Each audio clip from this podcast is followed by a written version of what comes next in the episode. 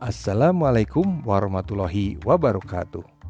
Selamat berjumpa kembali dalam podcast mata kuliah Penelitian Pendidikan Sejarah bersama saya Taruna Sena.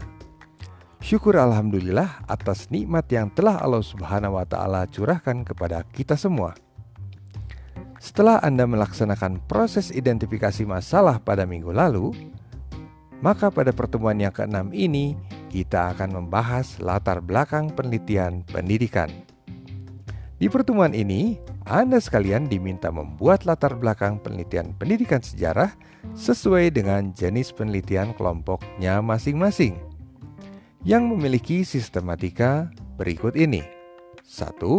Dasolen 2. Dasein 3. Alternatif solusi atau juga alasan perumusan masalah. Apa itu dasolen? Dasolen adalah kondisi ideal atau kondisi seharusnya atau juga kondisi yang diharapkan bisa berupa kebijaksanaan, pendidikan atau regulasi pendidikan, atau pendapat para ahli pendidikan. Sedangkan dasein adalah kondisi real atau kondisi yang nyata seperti kenyataan di lapangan, di persekolahan, atau di masyarakat. Alternatif solusi yaitu terutama untuk eksperimen, PTK dan korelasi merupakan kemungkinan solusi yang ditawarkan peneliti berdasarkan kajian terdahulu. Atau bisa juga digunakan alasan akademik terkait ketertarikan peneliti terhadap permasalahan yang diajukan.